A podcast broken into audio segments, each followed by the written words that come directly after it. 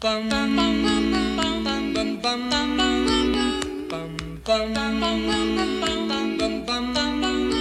位亲爱的听众朋友，大家好！你现在收听的是《宝神开讲》这个节目，我是这个节目的主持人，我是咪咪，我是夫妇。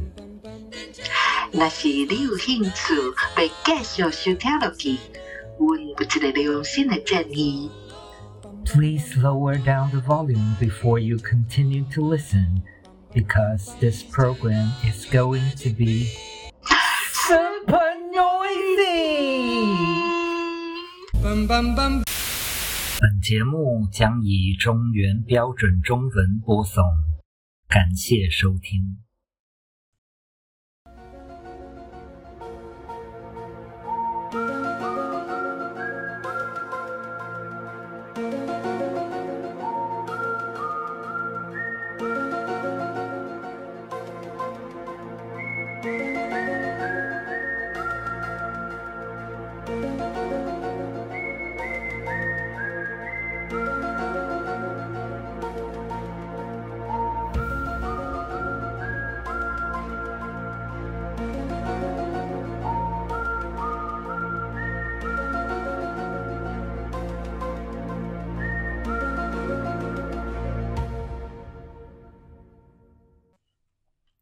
好，那我们刚刚讲到就是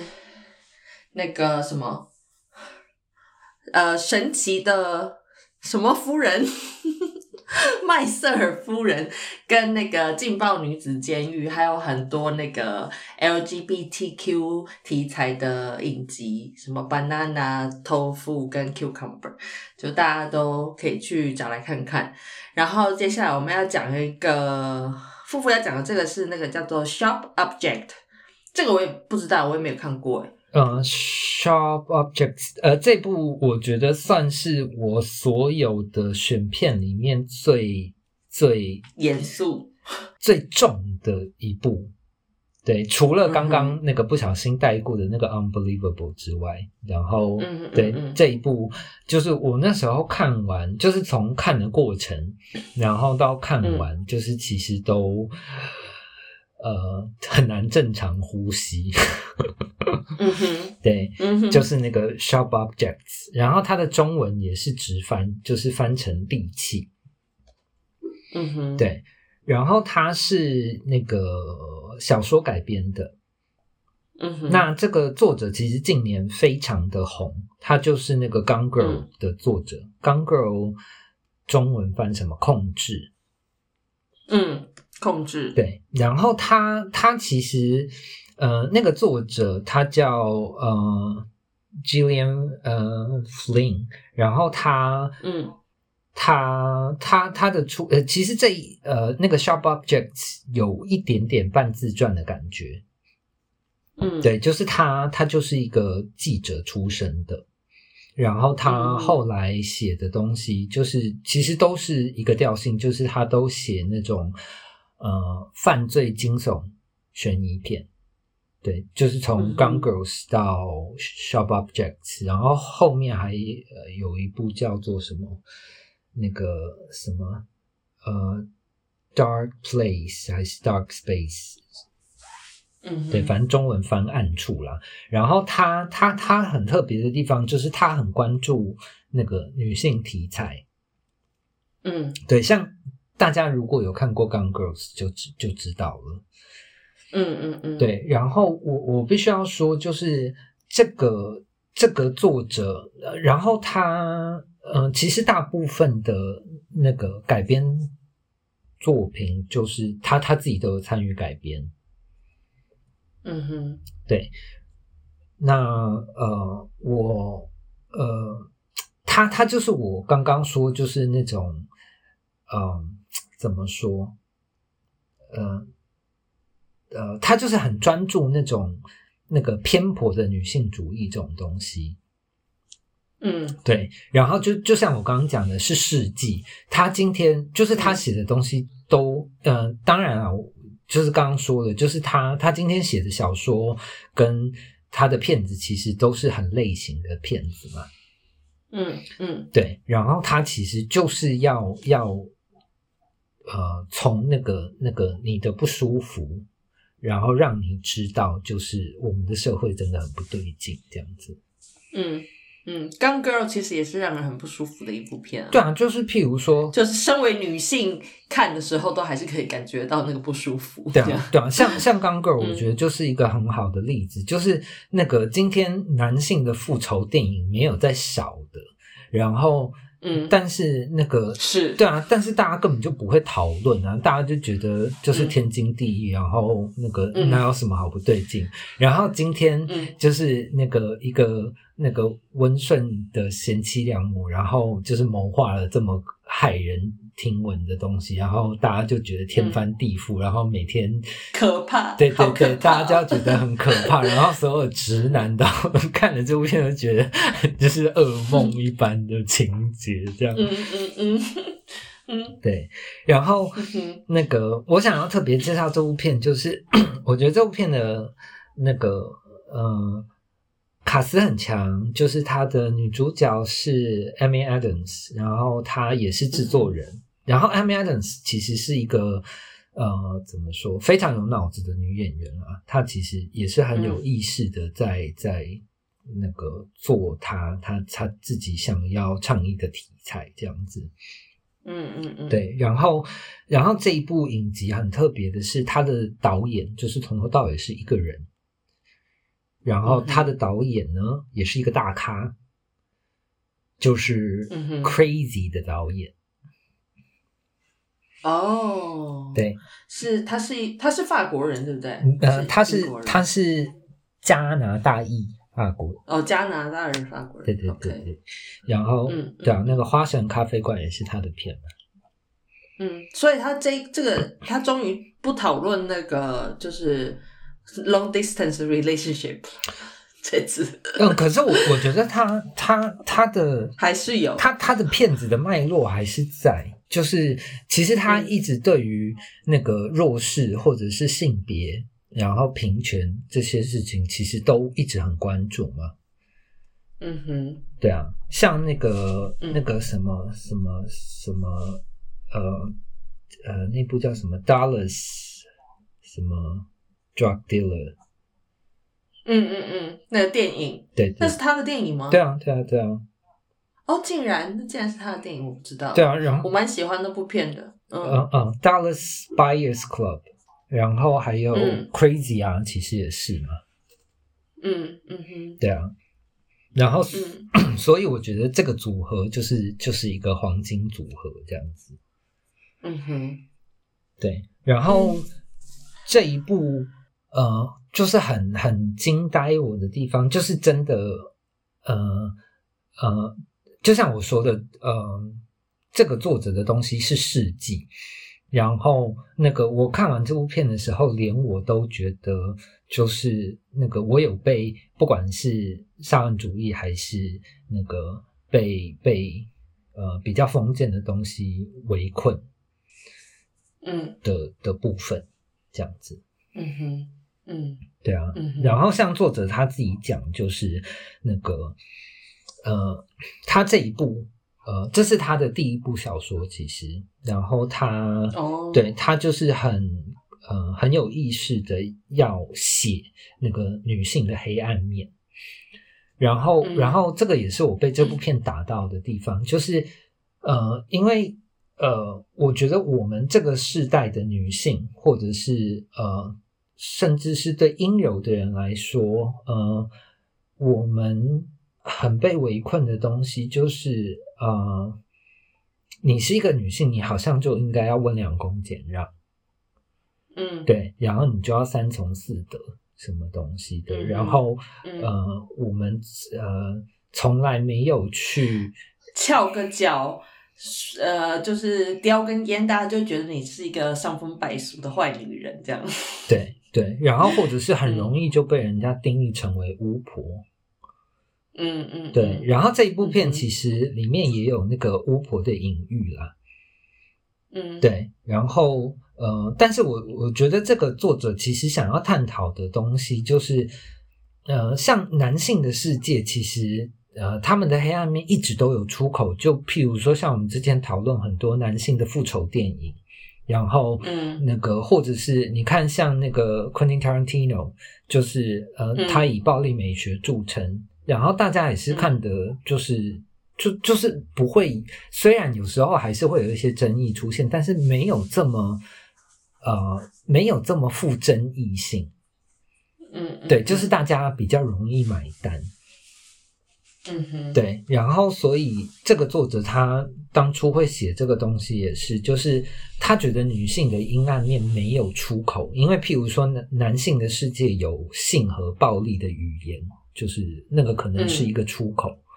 对，但是女性没有这个出口。对，真的耶。对啊，然后所以那个就是女性的阴暗面通常会变成更骇人听闻，就是会被这些现实会被然后巫婆化，不是会被封闭的社会或者是价值观挤压成更 twisted 的东西，譬如说什么孟乔森代理症，你知道这个东西吗？不知道。好，就是这个也是这部片里面要讲的，就是那个孟乔森代理症其实是一种真实存在的病症，然后他就是说一个女人她今天找不到自己价值的时候，那个她因为要找寻自己的价值，然后觉得自己要被需要，然后她就会毒害自己的小孩子，然后让他们需要自己的照顾，然后他们因为照顾这些小孩又会赢得其他人给他们的掌声或是尊敬。对，对，然后这个就是我觉得这个就是这个作者要说的要表达的，然后这个东西也有打到我，就是因为譬如说我自己后来看完这部片，我也觉得哦天哪，就是我自己自诩一个女性主义者，但是有时候我也真的很歧视，譬如说好，我不喜欢人家吃相难看，就是譬如说有些男生吃完饭之后会那个吸牙，对，然后但是这些东西发生在女性身上的时候，其实我的反感会更剧烈。然后其实就是你还是有那个对那个先入为主的，对，对，就是我被这个传统价值制约了嘛。对，然后我觉得所以就像我们刚刚讨论的，就是这些东西虽然让你很不舒服，但是我觉得在这个世代，你看连我自诩为一个女性主义者，就是我都还是会那个就是 deep down 还是会有这些偏见，所以我觉得这些事迹确实有存在的必要。对，真的是，因为其实我本人就不是一个传统女性的样子，所以我从小就饱受这种各种奇妙的批评这样，但是我也是这样好好的活过来的，所以大家可以去看看这部片这样。OK， 所以你这个介绍完了吗？算是介绍完，但是那个我想要特别推荐就是里面演那个年轻的小女主角的演员，她叫 Sophia Lillis，然后她有演那个 It， 就是她。哦，对，哦，她是里面那个女主角吗？对对对，然后她还有，她很会演，对，然后她还有演那个 I'm not okay with this。哦，就是他们是同一个人吗？对啊，是的。哦，OK，就是我觉得是指日可待的一个，对，明日之星，跟 Stranger Things 里面那个小演员一样，我觉得他们是近期我看到就比较演技真的很好的女演员。但是他们两个都是英国人就是了，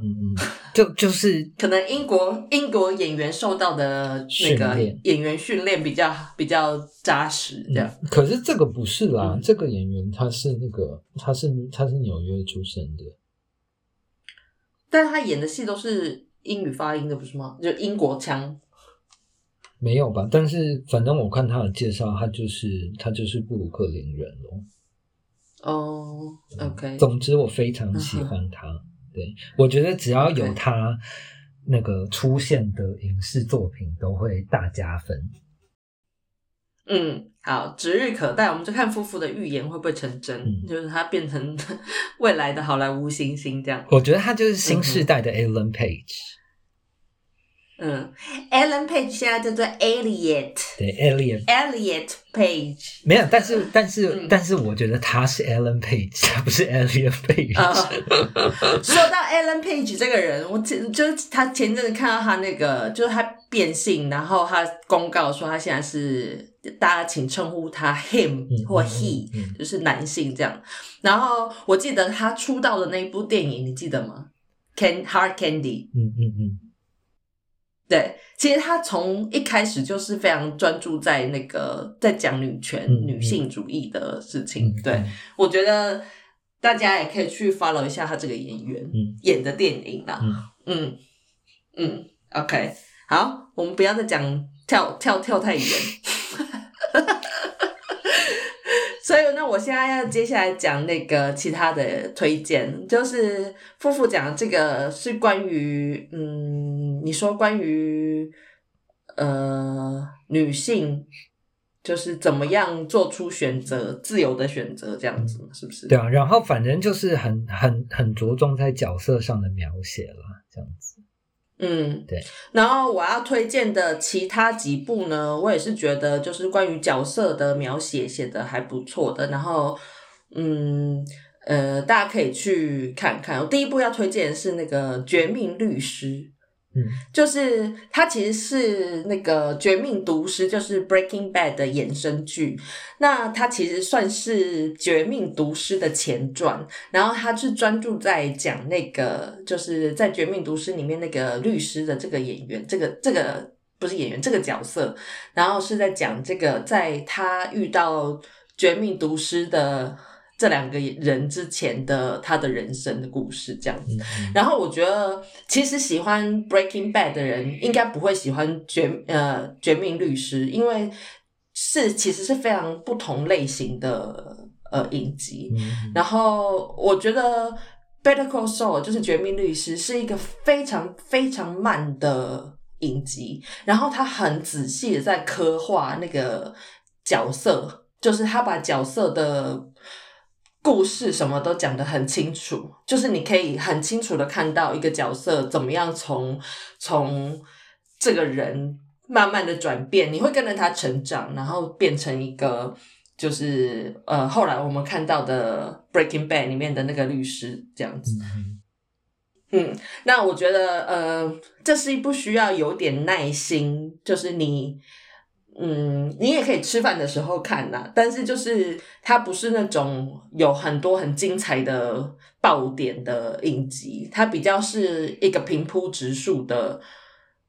故事这样子。但当然里面也会有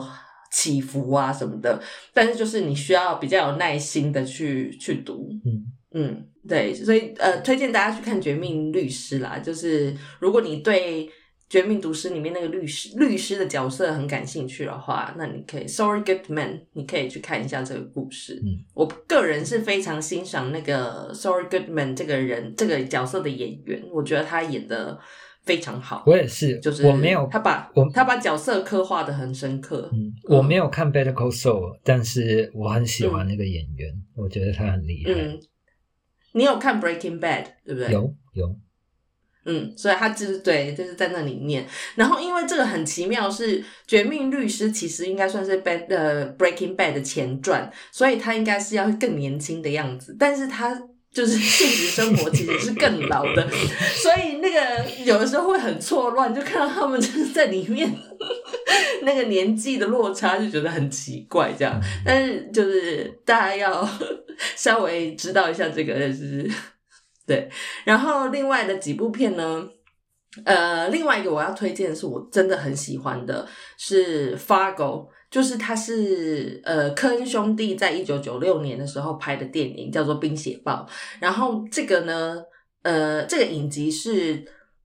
他们把这个剧本这个故事拿出来改编，然后是不一样的导演，然后也不一样的编剧做了这个迷你的影集。然后影集好像我记得是三季还四季，然后每一季就是不一样的故事，不一样的主题嘛，然后但是都是围绕在同样的一个 pattern， 就是主人公通常都是一个平凡无奇的，就是平凡到不行的人，然后他们可能会经历一些意外，或者是发生一些做出了一些错误的决定，然后就会一路因为那些错误的决定，就是一路引领他们到了一个很致命的结局或者是什么这样子。就我觉得其实这个是一个很一般人都可能会发生的错误，然后但是我觉得这影集就是把那个你怎么做出选择导致它可能影响你的人生或者是你的身边的任何事情这样子的这种事情，它把它拍成一个很 drama 的影集这样。我觉得大家可以去看看这个，其实你要说它是黑色幽默也算是黑色幽默，就是它是一部很不一样的影集，然后它里面有很多很知名的演员，因为它这个好像也是跟英国，就是美国跟英国合作的影集，所以它里面有很多英国演员，像那个 Martin Freeman， 然后伊万麦奎格啊，然后还有我其实有点忘记他们的名字，但是里面有很多演员都是英国籍的，但是它是一部美式英文发音的美国影集，所以大家如果想要看的话也可以在 Netflix 上面找到。对，然后最后还有在一系列的话就是那个 Fargo 居然有在 Netflix 上面，对，在 Netflix 上面好像是4季吧。 OK，所以大家也可以去 Netflix 上面看看。 Netflix 快点来找我们代言啦、真的，要不然我们就要专门讲你们没有的片再一次。然后还有一个就是那个这部片我其实不太知道中文他们翻什么，鬼入侵吗？就是The Haunting of Hill House， 对，然后就就叫鬼入侵，单就片名字义上的意思的话，它其实就是在说一个在山丘上的豪宅里面发生的闹鬼的事件这样。那其实你这光是片名你会觉得它是一部恐怖片，那其实它是一部家庭人伦片吗？应该这样说。其实夫妇也有看过嘛，对不对？其实我觉得就是跟我们之前讲的那些类型片很像。就是他因为家庭关系其实你也是很有很多东西是很微妙的，你很难去讨论，就是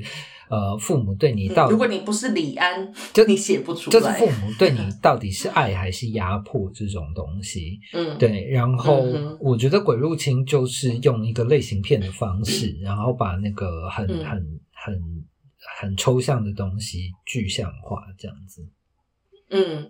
对，我觉得它里面在讲那个家人间的关系跟家是什么东西这件事情刻画的蛮仔细的，所以我觉得有对这个题材有兴趣的人可以去看一看。你不要因为它是鬼片，它其实也没有很鬼，里面也没有很恐怖的事情嘛，对不对？我记得是没有，它其实比较是有几幕，它其实比较是心理惊悚吧。对，是惊悚片了。对啊，他我很喜欢这一部影集，就是我那时候看我也很吃惊，就是我觉得那个导演的拍摄手法非常好了，就是我记得中间有几集就是已经拍到有点像罗生门那个样子了。对，我觉得他对，就是他是那是每一集都是不一样的角色的故事，就是等于是就像你说的罗生门，就同一个事件从每一个不同的角色去看是不一样的。对，就是从情家里的不同成员的角度来看来解读这个事情这样子。对啊，所以很细腻而且很动人。就是我记得后来那个是什么兄妹还是姐弟，就是他们是 twins， 对，就是在路边数那个123的时候整个哭到你记得那里吗？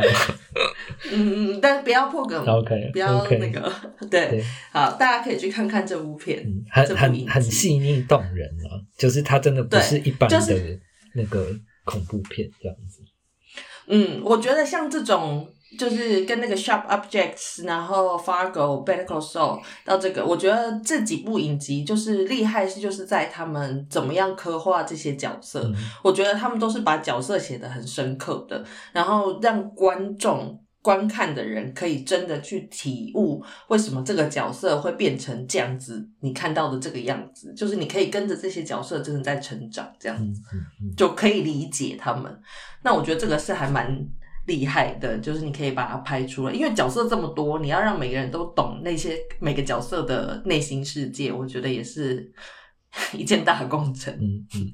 然后另外一部最后一部我要推荐的这个系列里面呢，是那个夜班经理 The Night Manager， 那这应该算是这里面唯一一部我是因为演员而去看的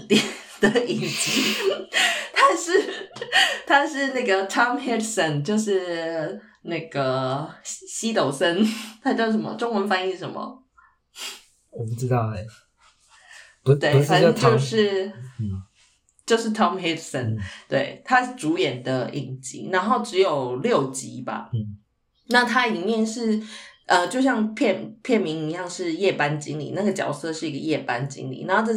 个是小说改编的。然后是在50年代的小说，所以是那个冷战时期的的产物这样子。然后就是在讲这个豪华酒店的夜班经理呢，其实夜班经理这个职位是蛮奇妙，就是你可以看到夜深人静之后的人们在做些什么的一个奇妙的职位这样子，所以我觉得这个角色本身已经很有趣了，然后再更有趣的一点是这个角色同时又是一个间谍，所以我觉得他在刻画这部影集在刻画这些角色的那个细腻度也是很厉害的，你可以看到他的心灵转变，就是他从本来只是一个平凡无奇的夜班经理，然后突然接到就是 recruitment 变成一个 spy，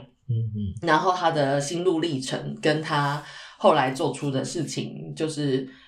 我觉得这部算是很精彩这样，而且又很短，好像只有6集而已，所以我觉得大家有兴趣的话也可以去看看，就是光看 Tom Hiddleston 在里面就很值得票价。烂死了，什么东西。它里面有很精彩的床戏哦，大家这样有没有比较想看一点？好，你有什么要讲的吗？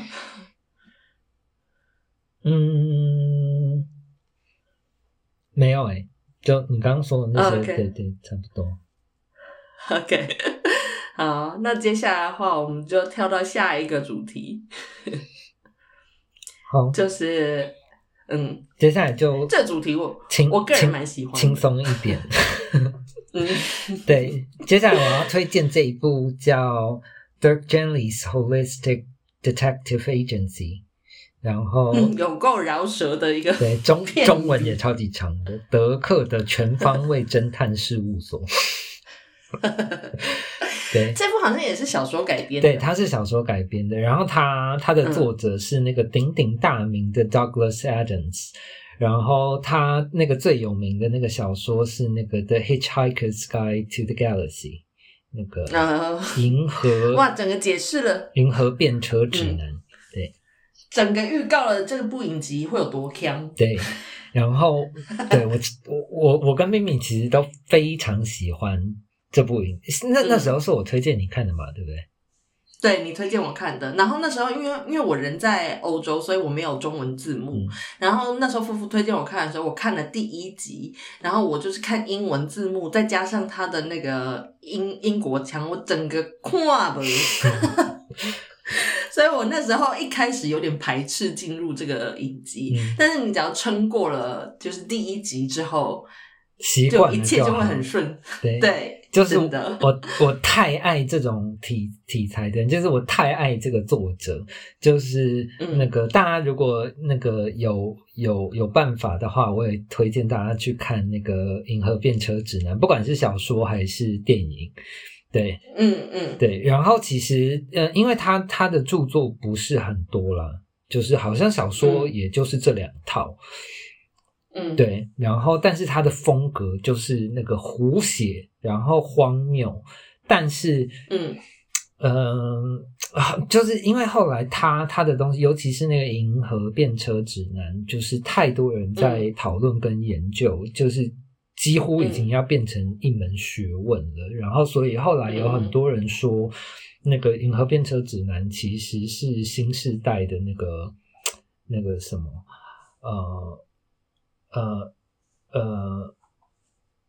现实主义的那个代表作这样子。对，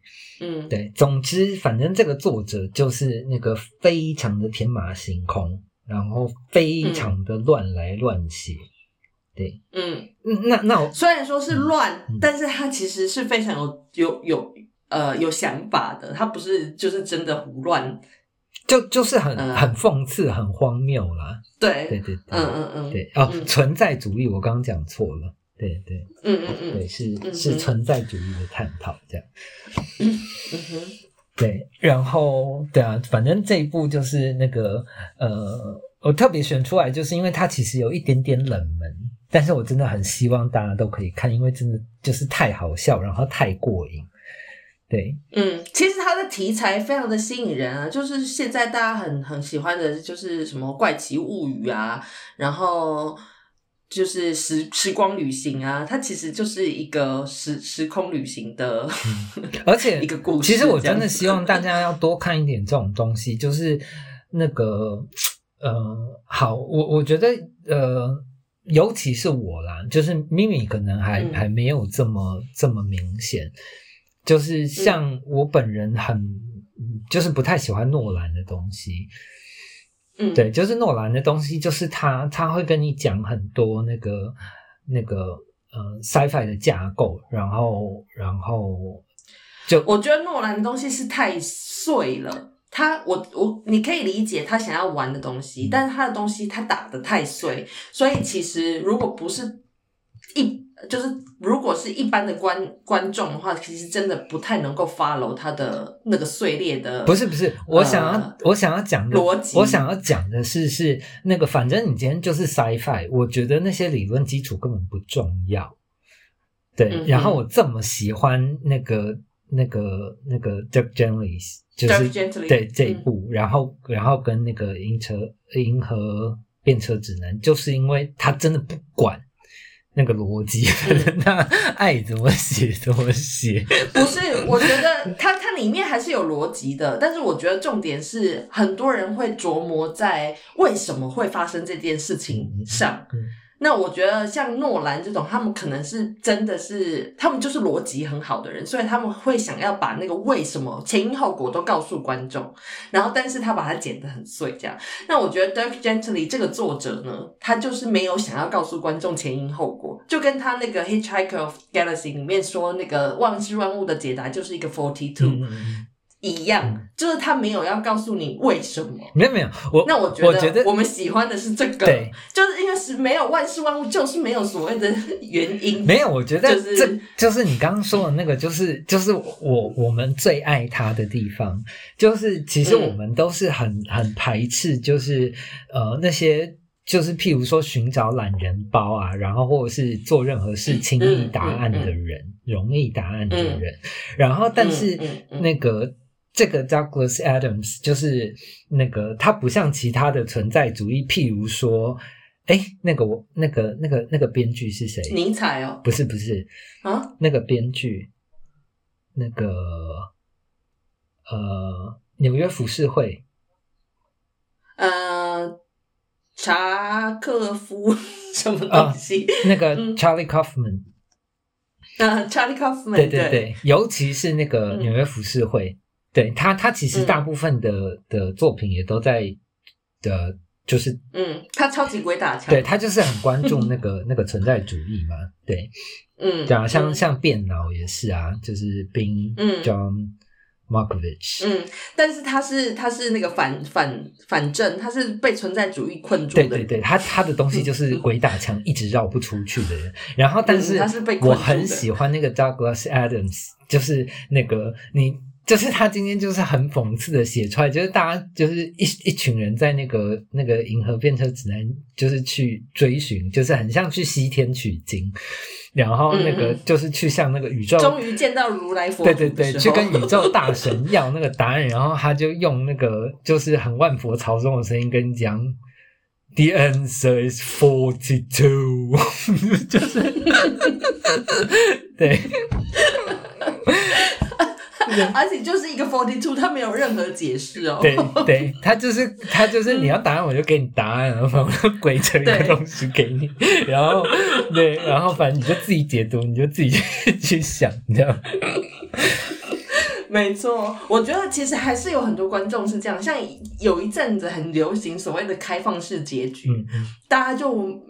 没有办法接受那个东西。可是为什么你一定要？就是期待什么人给你什么 ending 什么解答呢？对啊，对，所以我觉得大家可以去看一下这个很不一样的逻辑。对，除了很好笑、很有娱乐性之外，就是我真的觉得这个作者是一个非常有想象力的人。然后，如果你今天真的可以享受他的作品的话，就是那个我觉得可以激发大家的想象力啦。嗯哼，对啊，那同场加映，我就来讲一下那个有点类似的，就是时空旅行一个 loop 的另外一部影集。然后我觉得这部影集我会想要推荐给大家，也不是因为它多好，因为它其实很多人都在讲同样的故事啊，就是时光旅行啊，改变过去啊什么之类的。但是它特别的地方是因为它是德文影集，然后。应该也蛮多人都有看过，就是这部影集在 Netflix 上叫做暗，阴暗的暗 Dark， 然后呢它也是在讲就是所谓的time travel 这样，然后我觉得这部影集很烧脑，真的很复杂，就是它的你可以看得出来，编剧其实他是脑子非常好的人，然后他想了很多，就是关于各种，比如说你现在回到过去去改变了这个以后会发生什么？大家知道时光旅行的那个时间是怎么运作这件事情吗？就是你并不能真的去改变过去，你等于是你在这个时间线上，如果你回到过去的话，你就还是在那个时间线上活着，所以你并不能改变过去，你只是一直在往前，但是你往前的时候，你可能在过去的时间里。好，这大家继续理解一下那个逻辑。总而言之呢，这部影集非常烧脑，但是它的结局我觉得是一个非常有出口的结局，就是你看到最后的时候，你会觉得就是之前的一切这么烧脑这么复杂，一切都不重要了，就是你得到一个放下，一个放下屠刀立地成佛那个舒坦，对，所以我觉得大家可以去看看这部影集，然后也可以去感受一下不同的文化，因为它整部影集是德语发音，然后在德国拍摄的这样子，所以我觉得有兴趣的朋友可以去看看，像在学德文的朋友可以去看一下这部影集。然后我在同场加映另外一个呢，也是其他语系的影集，然后是叫做 The Killing， 因为他后来有美国有把他们拿去拍成美国美版的，然后就是有美版的演员，但是这一部的原著本来是丹麦的影集，然后我觉得这一部我蛮推荐大家去看，是因为它那个丹麦隔壁是挪威吗？对嘛，对不对？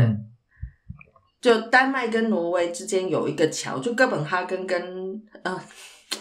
那个城市的名字，我只能说北欧的名字都太难记了。反正就是在讲 The Killing 是在讲一个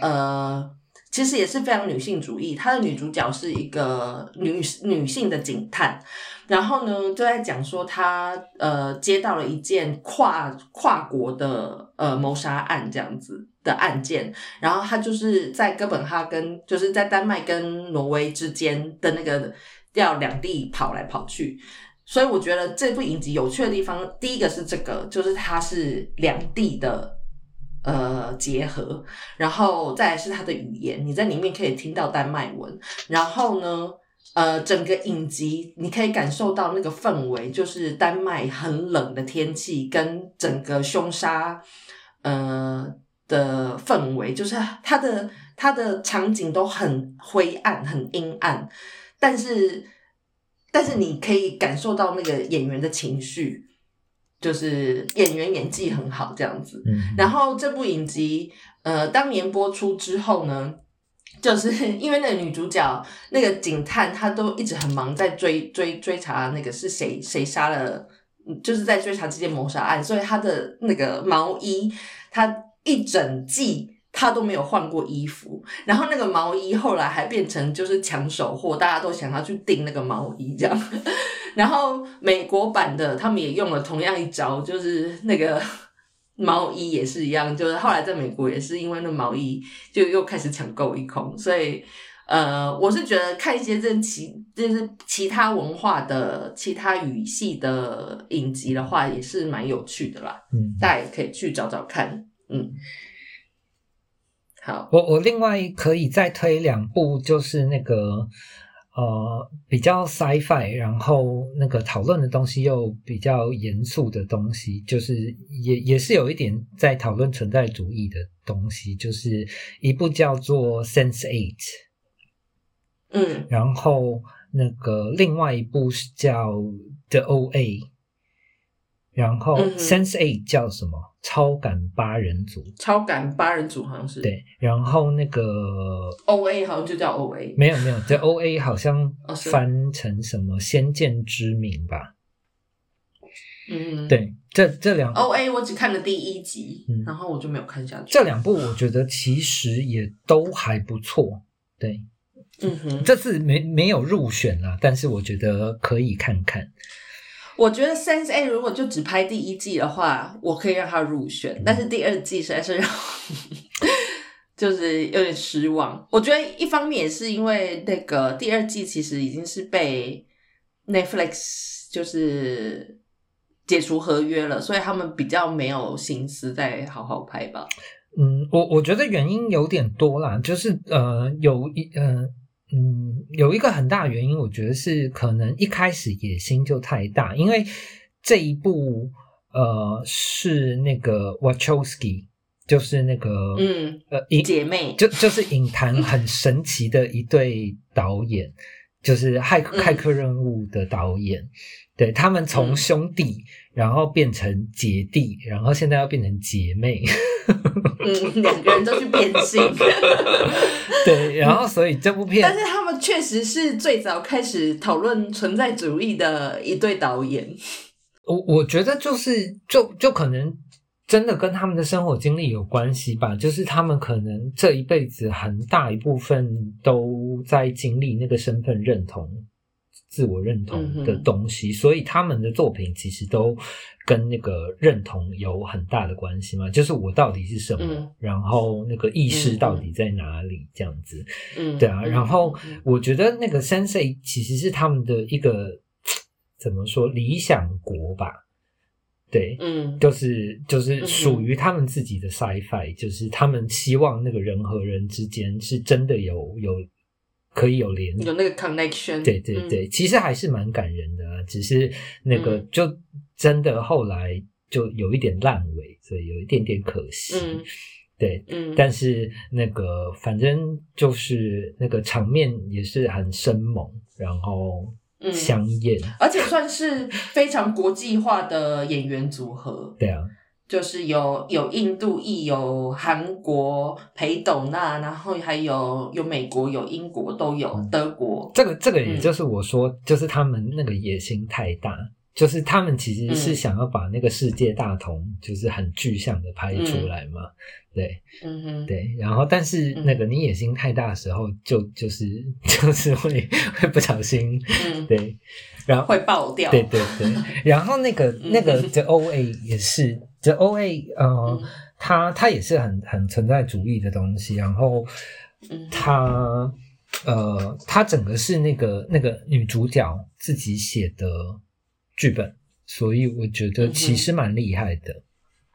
嗯哼，对，就是对于 sci-fi 啊，然后尤其是这种那个跟存在主义有一点关系的 sci-fi 有兴趣的朋友都可以去看一下，这样子。这两部好像也都在 Netflix 上面有。Netflix 再一次呼吁。OK， 好，然后再来我们就来讨论那个也是很轻松的，这算是轻松吗？比较贴合时事好了。好，这个算是贴合时事。是啦，是啦。OK， 对。然后我要推荐的是 Gossip Girl。那我要推荐的是 Black Mirror。这两个的组合到底是其实我真的觉得蛮类似的啦，就是那个我会当然首先我自己非常喜欢 Gossip Girl， 然后那个我这次会想要推它也是我虽然它当初很红，然后它也捧红了很多演员，但是那个就是有很多人觉得它是那个低级偶像肥皂剧这样子。对，然后可是我觉得他其实有一点被低估了这样子。对啊，就是我觉得整个 Gossip Girl， 尤其是当初会这么红，就是我觉得他预言了现在比如说像 social media 网红，我觉得我们现在这个年轻的世代大家都非常积极营营的在经营他们自己的粉丝页或者是 Instagram 之类的，就是我觉得现在的同侪压力其实比我们年轻的时代更大，他们的同侪是几千几百个人，就是在网络上。那我觉得 Gossip Girl 那时候就是把这个东西，他那时候是写部落格嘛，那个年代还是 blogger 的时候。对，所以他就是在讲校园里面发生的事情，被这个 Gossip Girl 这个角色从头到尾就只有声音，他没有本人没有出现，他就等于是一个幕后的黑手还是什么，然后他就是在写一些这个校园里面发生的drama或者是什么，然后每个人都会去读他的 blog， 所以等于是他的评论充满了就是很有权力这样，等于他是一个幕后在操控一切的人这样，变成是这样子的角色。对啊，然后我觉得这一部很棒，就是我真的觉得他其实还蛮 sci-fi 的，就是他真的是预言，因为我记得我的第一支智慧型手机是那个 iPhone 3GS，然后我这次还特别查了一下 iPhone 3GS 的发行时间是2009。对，而且我记得我那个时候在用的时候，其实那个 Wi-Fi 就是你要看影片其实不是这么的顺，然后不是这么的方便。对，然后这一部片其实是2007年拍第一季的。就是在那个智慧型手机真的就是出来之前，对，所以他们那个时候就是假装把那个就是古代的手机拍成智慧型手机，我真的觉得没有，他们那时候用的是 BlackBerry 吧？对啊，对啊，但是就是有键盘的那种，但是他们那个时候已经在那个就是那个剧里面拍成，就是你可以追踪人走到哪里啊什么的。对啊，其实蛮厉害的。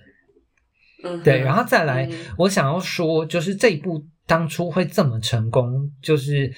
当然我承认它的剧情很洒狗血，然后充满了偶像也是真的，但是我觉得它的成功绝对不只是这么简单的原因，就是这一部片其实它包装了很多次文化的东西。对，包括像是整部影集哦，它真的是很不遗余力的在推那个纽约的 indie rock 的音乐，对，里面确实有很多很不错的音乐，而且它真的都基本上都只挑那个纽约美国的配乐这样子，就是的团，对，我觉得是，对啊，然后其实再讲深一点，它里面。也有讲到那个阶级对立的反转啊，这个东西，对。但是我是觉得也不用讲到这么深，但是我只是想要跟大家讲，就是那个有些人说那个 Gossip Girl 像小时代的人，去死吧。应该是小时代像 Gossip Girl 吧，这不是一回事儿。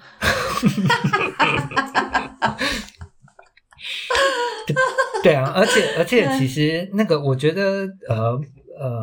就是他们找的导演其实也蛮有 sense 的啦，就是他里面有很多拍法他都结合致敬了很多那个好莱坞的经典名片。对，就是什么Breakfast at Tiffany 啊这些东西。对，我觉得其实它跟 Sex and City 也有一些很类似的地方啊，只是他就把他们合理化，因为他们就是很有钱的一群孩子们，所以他们可以过很奢华的生活。然后我觉得那时候会红也是这个嘛，纽约的上流社会。对啊，就是我觉得小时代会红也是这个嘛，其实那个对大部分的人来说就是一种猎奇嘛，就是你看不到上东区的人，就纽约上东区的人，就是他们的生活到底长什么样子。对啊，对啊，对 Gossip Girl。 然后所以我觉得也是推荐这个 Sci-Fi 的影集 Black Mirror 黑镜。其实黑镜应该不用什么推荐，大家一开始的时候它出来就被大家推为神剧，因为第一集真的太惊人了。对，但是其实很多人不喜欢那个第一集哦，因为我觉得第一集就是真的非常的 offensive，就是很多人会觉得那个第一集有点，但是我觉得这就是英国影集的不同之处。英国影集就是没有在怕 offensive，他们就觉得要拍我就是一次先给你看最猛的。这样你接受了之后，你之后看你就会觉得比较 OK 了，就是能接受的人就会接受这样子。然后我觉得 Black Mirror 真的拍得很好，是那个我觉得是就是生活中的惊悚，就是那些像所谓的 Black Mirror 黑镜指的就是所有的我们的比如说智慧型手机啊、电视啊，所有的 devices 这些萤幕。对，你关掉的时候它是呈现黑幕的嘛，所以就是像一个黑色的镜子这样子，所以他们就叫做黑镜。然后我觉得就是用镜子这个字来讲也是很有趣的，因为你在关掉电视的那一刻，你看到的影子是什么？是你自己，然后你可以看到你自己在看这个影集的时候的表情。我觉得是一部非常非常发人深省的影集这样子，所以我觉得大家可以没有看过的人可以去你就跳过第一集吧，然后就从之后的几集去看这样，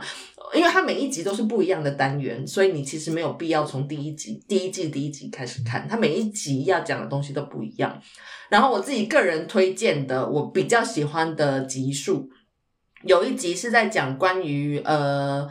所谓的人工智慧，就是女主角的男朋友过世了，然后女主角就把那个，因为太思念她的男朋友，所以她就把她男朋友的 DNA 跟她男朋友在 social media 上面的所有留言送给那家公司，做出一个人工智慧的她的男朋友。然后那一集就是在讲这整个故事的走向这样，我自己个人非常喜欢那一集。那一集太然后另外一个对，然后再来一集是我觉得那一集跟现代人的生活其实真的很像，是那个我忘记片名叫什么，好像 million 什么东西，就是它是一个百万挑战赛，就是那个有点像是选秀会那样子的东西，然后那个世代就是建构在这个选秀会上，你要去选秀会上面选秀，然后获得一个 credit， 就是大家喜爱你，然后那个 credit 就可以让你变成上流人士，就是你的钱是用那些 credit 去换的这样子的。那一集你记得吗？我记得。对，就是我推荐大家去看这两集，我是觉得还不错。你自己有特别喜欢的集数吗？我最喜欢的还是第一集。哦，就是很 hardcore 的那一集。就是除了主题之外，我觉得第一集拍的那个质感也比较好啦。像第一季第一集，我到现在都还记得那个画面，就是那个她是什么？是公主吗？就是那个 prince， 对，就是她被释放的时候，然后就是我觉得那个很超现实哦，就是她一个人在空旷的伦敦，对，然后在那个 Millennial Bridge 上面奔跑，这样就是我到现在都还记得那个画面，所以我觉得很厉害咯。嗯，对，但是真的有很多人不喜欢。那一集我觉得那一集真的太重了啦，所以你必须要有一个很强健的心灵才去看这样、就是真的会看到老尾还这样有些人可能还会吐冒冷汗之类的，所以我是觉得就是你要先有心理准备再去打开那个节目嗯，对 OK 好，那我们接下来就即将要到了尾声，我们的second final 嗯，好，这个也是对我影响非常、非常非常深的那个一部影集，鼎大名。我们还是在一个 sci-fi 的那个流程里面，对，鼎大名的 X-Files、X 档案 ，X 档案，对，然后这个也是一个超级长寿的剧。而且它还就是影响了很多各种，就是你知道荷兰也有荷兰的版本，台湾也有台湾的版本，你记得台湾的版本吗？我记得台湾那个叫什么、我忘记了，台湾什么灵异事件，就是台湾灵异事件谢祖武对、好像是吗？其实蛮多人演过的啦、对，对，大头现在小孩知道是什么东西吗？好啦，总之就是对那个，然后我很喜欢 X-Files 的原因就是跟那个 Dirk Gently 很像，就是我觉得他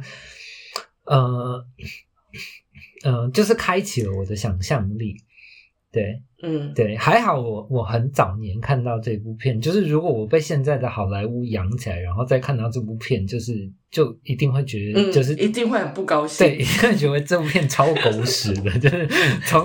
啊你我看这么久，你啥都没讲是怎样？对，从头到尾没有外星人，然后没有怪物这样。对，然后可是我觉得他很厉害的就是这个，就是那个他从头到尾什么都没有拍，电影版不算啦，就是这个就是我们前面要说就是电影版坏的事儿的，就是电影版居然真的把外星人拍出来要死了。电影版我真的不记得我只记得他们两个好老有电影版很扯，电影版就是花很多钱然后开那个太空船飞来飞去那我觉得建议那个没有看过 X 档案的人先去看电影版，然后再去看影集，也不用就不要看电影版了吧对啊，然后而且我觉得这部片很特别的地方就是我觉得虽然这部片是那个加拿大跟美国合资啦，但是我觉得这还是一部那个加拿大味或者是加拿大影响非常重的一部片。然后其实那个加拿大的电影跟影集其实现在市面上越来越少了，对，就是还是有去那边取景的，但是你要真的这么有加拿大风味的我觉得很少。就譬如说那个我相信有看过 X 档案的人就是应该会就是可以依稀想起来，看的时候都会有一种冷冷的感觉。嗯，对，我觉得而且很空旷，对对，就是一片就是麦田还是什么之类的，很平的地方这样。对，这就是、这个就是我觉得加拿大跟美国的片子最不一样的地方。对，嗯，就是那个冷调。对对，就是那就跟我说那个德国影集跟丹麦影集是一样，你可以从那个影像里面看到他们的冷。对啊，像那个 X-Files， 它大概前5季都是在加拿大拍的，对，然后就是第5季之后才搬去美国，对，然后所以后来就是调性也很微妙的有一点点改变，这样子，有点改变，对啊，对啊，然后那个就是这两个主角就是David Duchovny 跟 Gillian Anderson。对，也是我心目中就是最强 CP 组合，就是我记得小时候好希望他们结婚。他们有一集，我记得有一年有那个就是情人节特辑，然后就是所有的这些当年的知名影集，什么 Friends、X-File， 然后还有 Superman 还是什么，他们就是都特别拍了一集，就是让两个人真的有情愫的，就是满足观众的那个那一年大家都有，然后就有拍到他们两个就是在那一集就是有一点情愫这样子，而且那个，但他们在戏里面好像没有真的交往了，有吗？没有，就在戏里面好像都是暗暗的，然后反而是在戏外。就是那个时候，就是，但是也分手了，充满了绯闻，很多像我们一样无聊的观众，因为看不到外星人，就只想看两个人谈恋爱，就看着，没有。可是我觉得还是很神奇啦，就是我觉得这一部片，那个就是后来长大了再仔细想想，其实。我觉得它也算是一个平权的先驱，对，就是 Mulder 就是一个比较情绪化，然后那个又比较迷信的男性角色，然后那个 Scarlett 他反而是一个比较理性的科学家，对，然后对于感情就是也比较。她是比较刚毅的角色，对，但是是女性，对啊，所以其实真的很感谢咯，就是那个，对，就是小时候被我们是这样长大的，对，被这些东西就是偷渡了一些那个超时的想法这样子，但是我觉得，因为我前一阵子有在把那个第1季拿出来再看了一次，我跟你说，以现在已经被养坏的胃口再回去看，真的觉得真的很无聊，因为但是小时候看的时候有多害怕，就是什么东西都没有出来，然后就是。而且他们的场景也都超阴暗的，加上我们小时候的电视是那种数位的那种，就是对，就是整个画质也不好。小时候还是觉得很可怕，每天都是守在电视前面等那个。那现在在看的时候就会觉得，这到底当年到底在怕什么？到底在演什么？这样，我觉得还是一样啦，就是就真的很感谢我们小时候有这些东西，就是那个也不是要大家就是去相信真的有外星人什么什么这些东西，而是只是要开放你的头脑，对，就是更有想象力一点嘛，然后对啊，就是那个我觉得对，是要等于是要让大家知道。就像戏里面他们一直在说的，没有什么事情是真的不可能。我觉得大家只要相信，试着去接受这个就好了，就是没有什么事情是不可能这样。对啊，然后甚至是那个你去质疑，然后对抗威权这个概念，我觉得对那个年纪的我们来说，就是它其实起了蛮大的作用。嗯，对，嗯，是那个对抗威权，其实我觉得真的是起了很大的作用。对啊，要不然我小时候超叛逆，要不然这么小的时候，就是那个你想想看，如果是那个什么1984拍成影集，谁要看呢？对啊，但是有这些影集，就是暗度陈仓的这些东西，就其实蛮好的。嗯嗯嗯，对啊，对啊，然后。同样的，我是同场加映的，是一个也是很年代很久远的影集，但是这个是就 Star Trek， 它其实有很多不同的年代的系列这样子。那因为我就是一个生在80年代的孩子嘛，所以我最喜欢的那个系列就是80年代1987年那个派翠克·史都华的版本。嗯，然后我觉得这个也算是影响我很深的，跟 X 档案是一样的，就是它建构了我那个小小的心灵，就是想象空间之外，因为它就是一个就是大家都知道的故事，他们是一个搜救，等于是巡逻艇，他们其实不是什么武器。就是不是要去烧杀掳掠的，不是海盗，他们就是一个巡逻舰队这样子。但是他们就是在太空里面，等于是他们没有一个家，他们一直都在流浪，他们就是在太空里面流浪，然后去一个一个星球，有点像小王子那样子。他们就是去一个一个星球去拜访，然后去探看他们的文化这样，然后中间会遇到很多。危险啊，或者是什么事？那小时候的时候就会很期待，就是看他们今天到底会有什么冒险这样。然后我一直印象很深刻的就是每一集开始的时候，那个舰长就是派翠克·史都华的很性感的低沉嗓音，他就会说舰长日志，然后就开始说今天会发生什么事，就等于是一个今天这集节目的 preview 这样子。然后我觉得这个东西影响我很深的就是他那个他传达的理念是比如说像文化这种事情好了，我觉得后来的 Star Trek 也一直都 focus 在这件事情上，就是现在的电影版也是，就是在讲所谓的文化这件事情。比如说你到了原住民的部落好了，那你会不会你觉得 7-Eleven 进驻原住民部落